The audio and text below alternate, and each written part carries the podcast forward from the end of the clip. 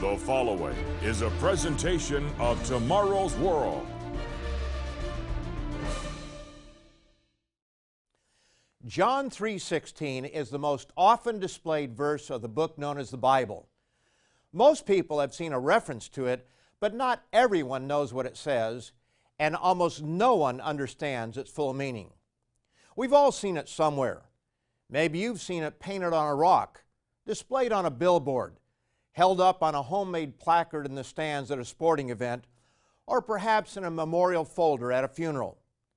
Yet, for all the advertisement of this verse, and even though it is perhaps the most memorized verse of the entire Bible, how many people really know what it means? Do you? And I must caution don't be too sure. On today's program, I'm going to show you how this often quoted verse may challenge some of your most cherished beliefs. So if you'd like to discover hidden truths of John 3:16, stay tuned.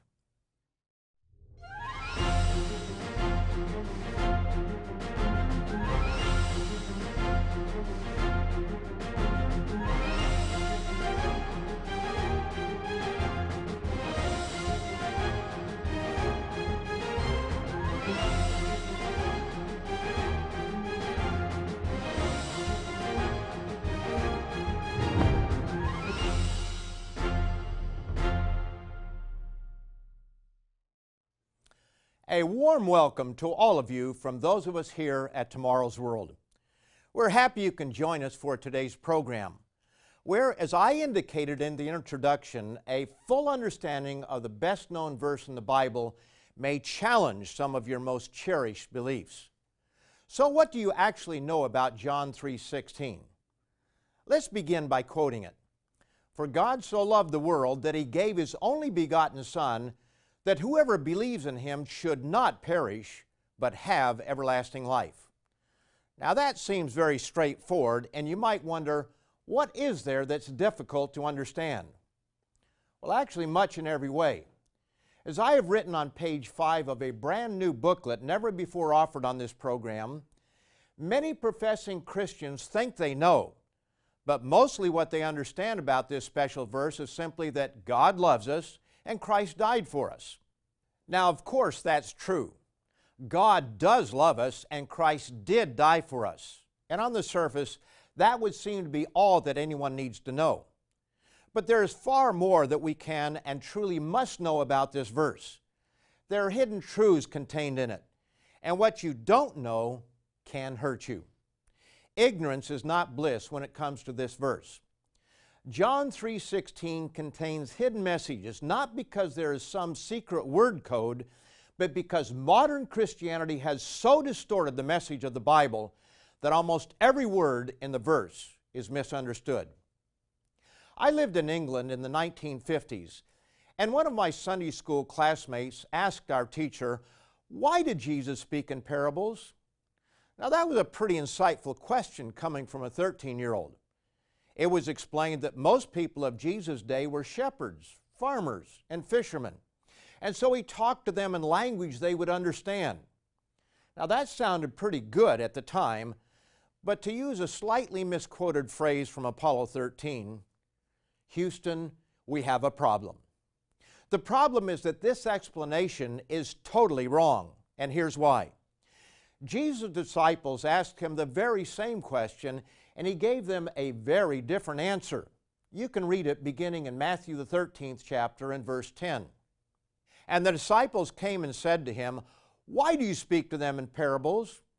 And he answered and said to them, Because it has been given to you to know the mysteries of the kingdom of heaven, but to them it has not been given. As this passage shows, not only was the answer given by my Sunday school teacher wrong, it was the direct opposite of the reason Jesus himself gave.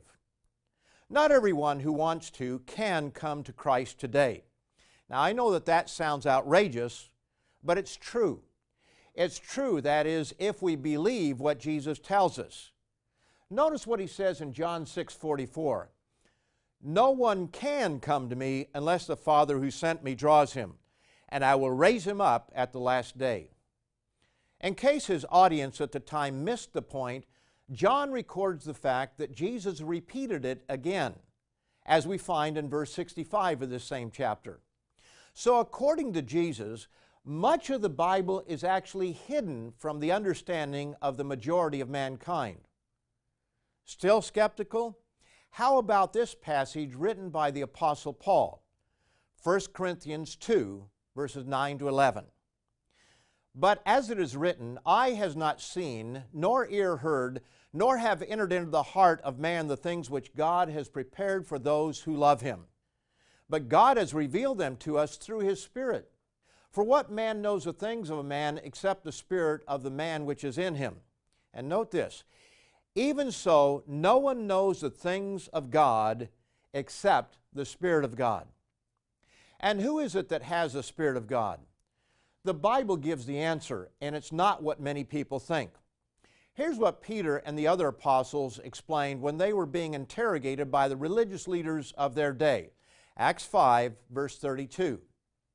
And we are his witnesses to these things, and so also is the Holy Spirit, whom God has given to those who obey him.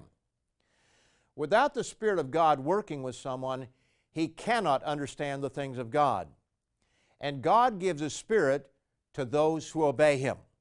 And as we have seen, Jesus tells us that He spoke in parables to hide the meaning, and that only those called by God could come to Him.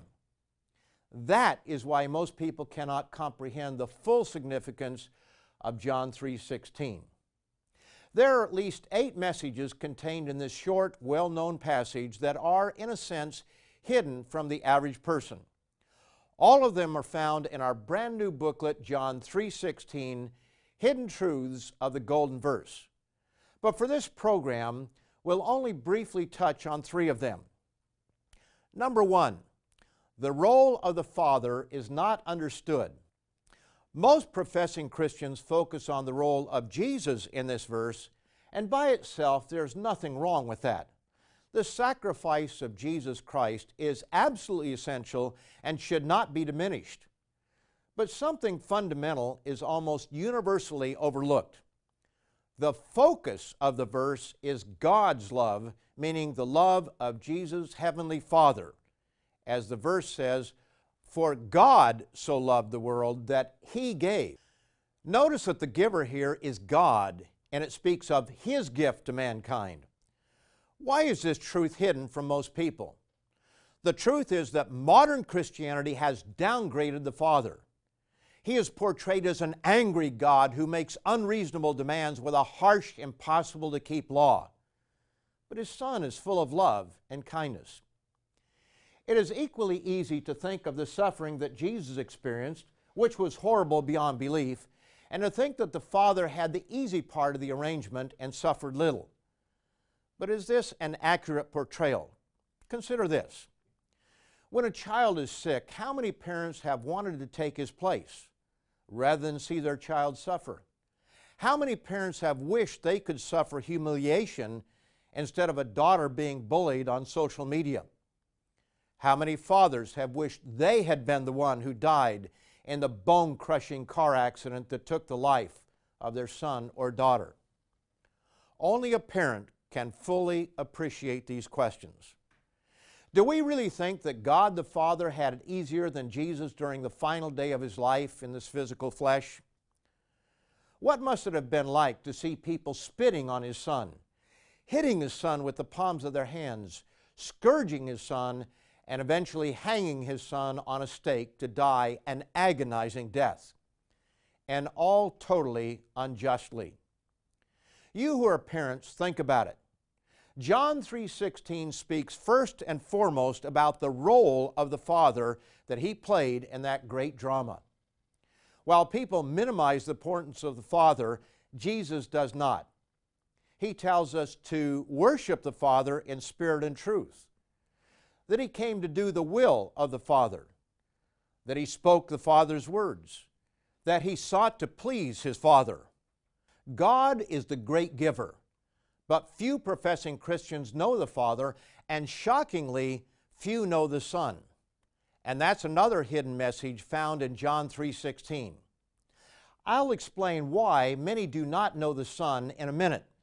But first I want to offer you our brand new booklet, John 3:16, Hidden Truths of the Golden Verse. These hidden truths are foundational to understanding the Bible. You may think you know, but don't be too sure. Just call, click, or write for your free copy of our newest booklet, John 3:16, Hidden Truths of the Golden Verse. For today's free informative offer, send your request to Tomorrow's World, P.O. Box 3800, Charlotte, North Carolina 28227. Or call this toll free number 1 800 236 0531. That number again is 1 800 236 0531.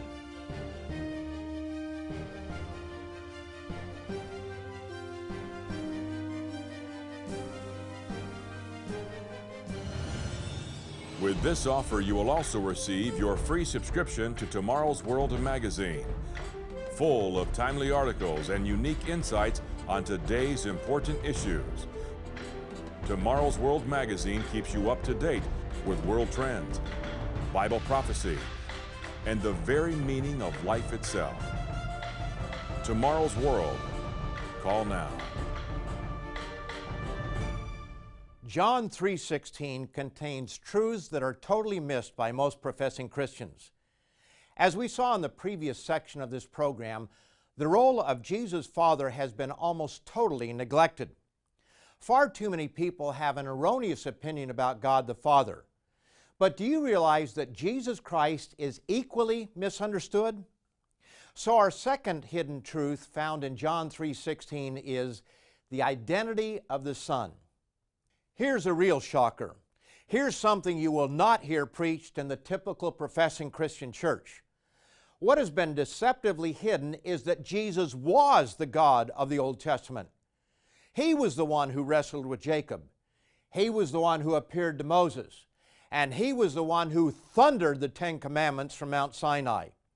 And he was the one who made a covenant with Israel, a covenant that many denigrate. After spelling out the terms of what is called the Old Covenant, we're told that 74 men ate with and saw God. Here it is in Exodus 24, verses 9 through 11. Then Moses went up, also Aaron, Nadab, and Abihu, and 70 of the elders of Israel, and they saw the God of Israel. And there was under his feet, as it were, a paved work of sapphire stone and it was like the very heavens in its clarity. But on the nobles of the children of Israel he did not lay his hand. So they saw God, and they ate and drank. Yet Jesus himself tells us that no one has seen the Father at any time. That's found in John, the first chapter, verse 18. No one has seen God at any time. The only begotten Son, who is in the bosom of the Father, he has declared him. Now, how can we reconcile the fact that one scripture says 74 men saw the God of Israel, but centuries later we're told that no one has seen God at any time? The Apostle John explains it in earlier verses where he takes us back to the time prior to the beginning of the world.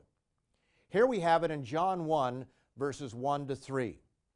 In the beginning was the Word, and the Word was with God and the Word was God.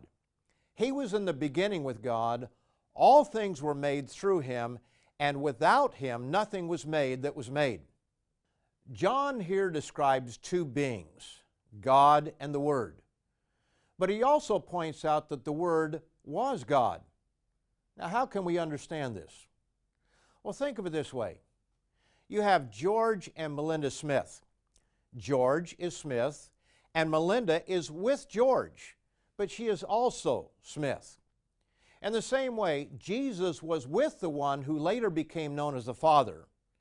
He was with God and he was God. Then in verse 14, we learn the true identity of the Word or the spokesman. And the Word became flesh and dwelt among us. And we beheld His glory, the glory as of the only begotten of the Father, full of grace and truth.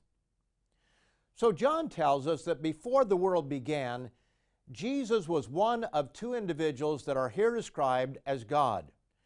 And since John tells us in verse 18 that no one has seen God at any time, clearly contrasting the Father and the Son and referring to the Father, it is evident that the one seen by Moses, Aaron, and the others could be none other than the one who became Jesus Christ.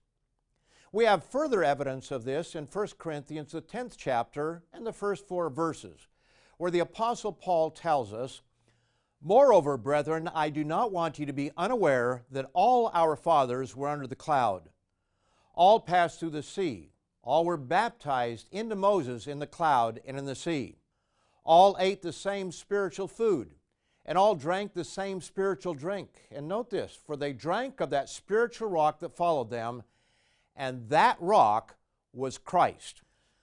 The concept that most professing Christians have is that what is known as the Old Testament is about God the Father, and that Jesus Christ only showed up about 2,000 years ago. But these ideas are totally in error. As we are beginning to see, there is far more to the Jesus Christ of the Bible than most people realize. So, what else should we know about Jesus prior to his human birth? The Apostle Paul affirms what John tells us that it was through the one who became Jesus Christ that God made the worlds. We read that in Hebrews, the first chapter, and verses 1 and 2.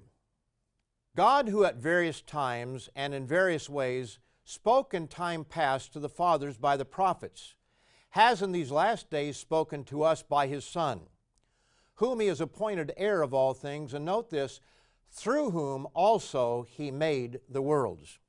But the most encompassing statement on the subject is found in the book of Colossians in chapter 1, verses 15 and 16. Here, Paul makes it clear who created the heavens and the earth, all the angelic realm, and Adam and Eve. He is the image of the invisible God, the firstborn over all creation. For by him all things were created that are in heaven and that are on earth, visible and invisible, whether thrones or dominions or principalities or powers. All things were created through him and for him. This brand new booklet on John 3:16 not only explains the role of the Father and the identity of the Son, but it also explains other vital truths found in this passage that are shockingly missing from the thinking of most professing Christians and that are absolutely foundational to understanding the biblical message. I'll give you one more in just a minute that will surprise, maybe even shock some of you. But first, I want to give you another opportunity to take down the contact information to order your own copy of John 3:16 Hidden Truths of the Golden Verse. You will be amazed at what you may have missed in this popular but short passage of Scripture. It will show you just how far today's professing Christianity has strayed from the biblical message. John 3:16, Hidden Truths of the Golden Verse is yours for the asking. There's no cost and no follow-up. All you have to do is call, click, or write for your absolutely free copy. Today's offer is yours absolutely free. No cost, no obligation. Visit us online at tomorrowsworld.org. Find us on Facebook, watch us on YouTube, and follow us on Twitter.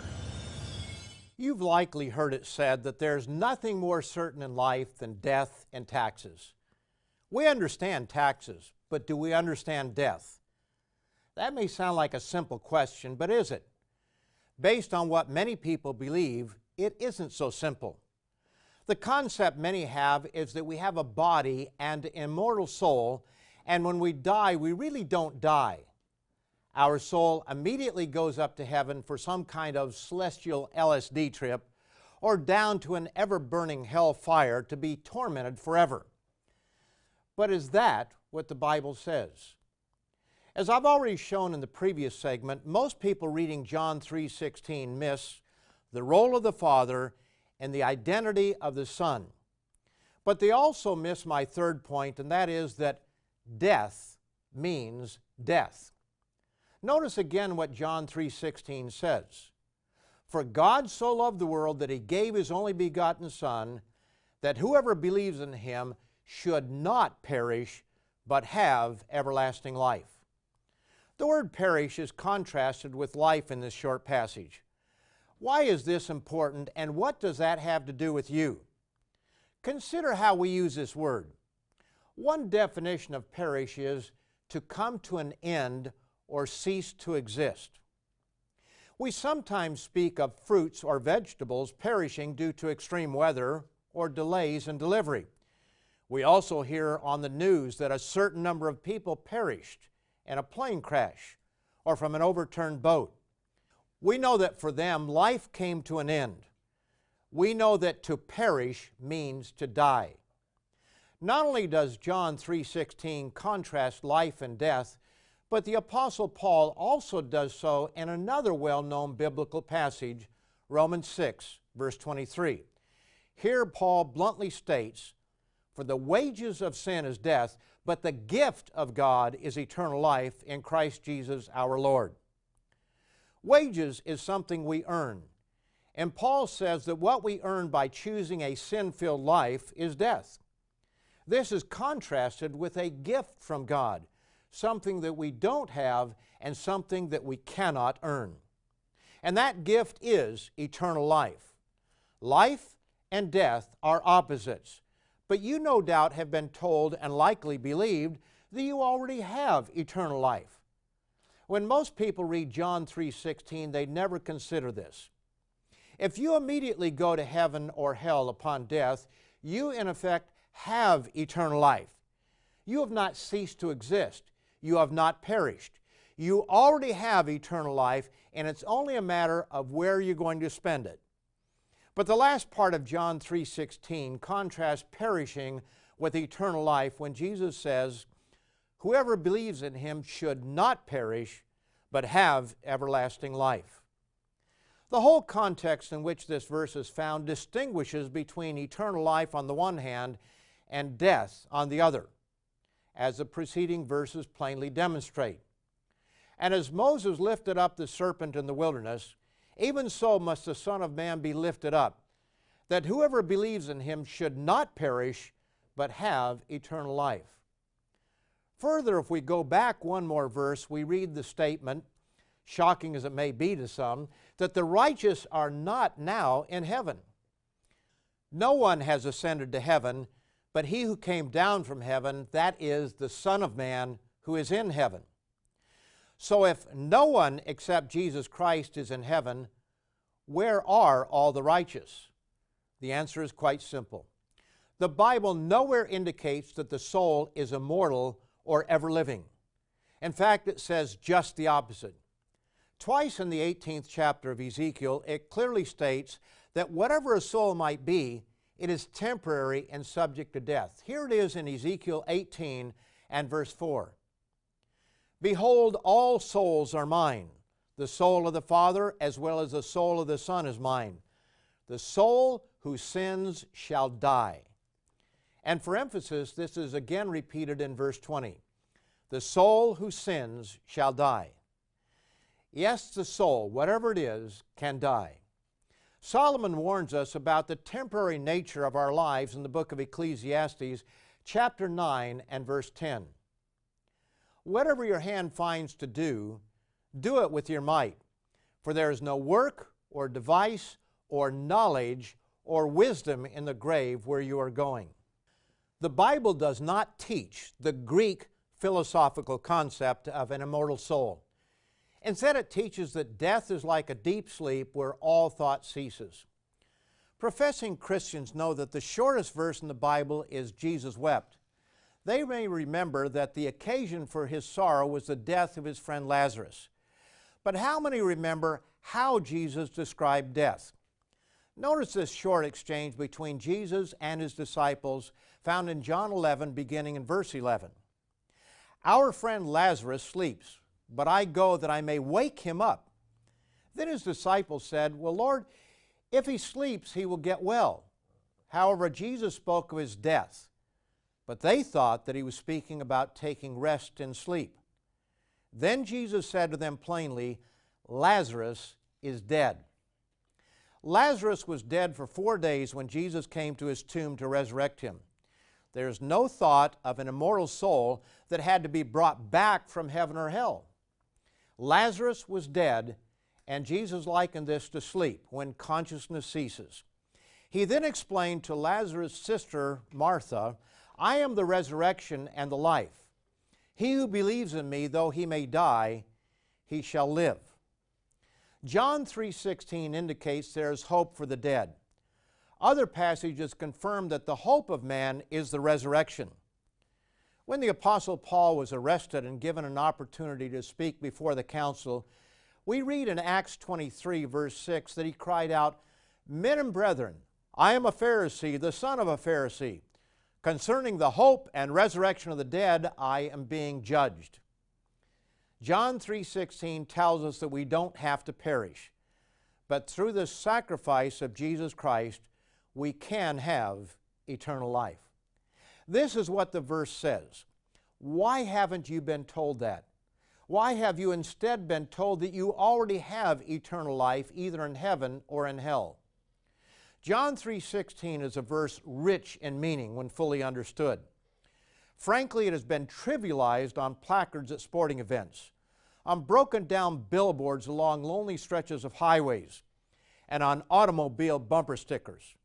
To the average person, has become no more than paint on a rock face or a saying that elicits sentimental feelings. Is this what Jesus intended when he spoke these powerful words? The full message of John 3:16 has been hidden from most eyes. But you have the opportunity to understand the full meaning of this verse. Our brand new free booklet, John 3:16, Hidden Truths of the Golden Verse, strips away the blinders. It shows how each of eight parts of this verse give insight into the true message of the Bible. Who God is, who Jesus Christ was before his human birth, how God loves the world, not just a few self righteous individuals who want to eternally fry everyone else. And it explains much, much more. You may think you know all that there is to know about this precious verse, and maybe you do. But why not make sure? Call, write, or click for your very own free copy of John 3:16, Hidden Truths of the Golden Verse. My guess is that you will be astonished by what you learn. Don't forget to join us again next week, right here on Tomorrow's World, or online anytime, where Richard Ames, Wallace Smith, and I will continue to share with you the teachings of Jesus Christ, the hope of the coming kingdom of God, and the exciting end time prophecies of their meaning. We'll see you right here at this same time. To view the Tomorrow's World telecast or request today's free offer, visit us online at tomorrowsworld.org. Remember to find us on Facebook and be sure to follow us on Twitter.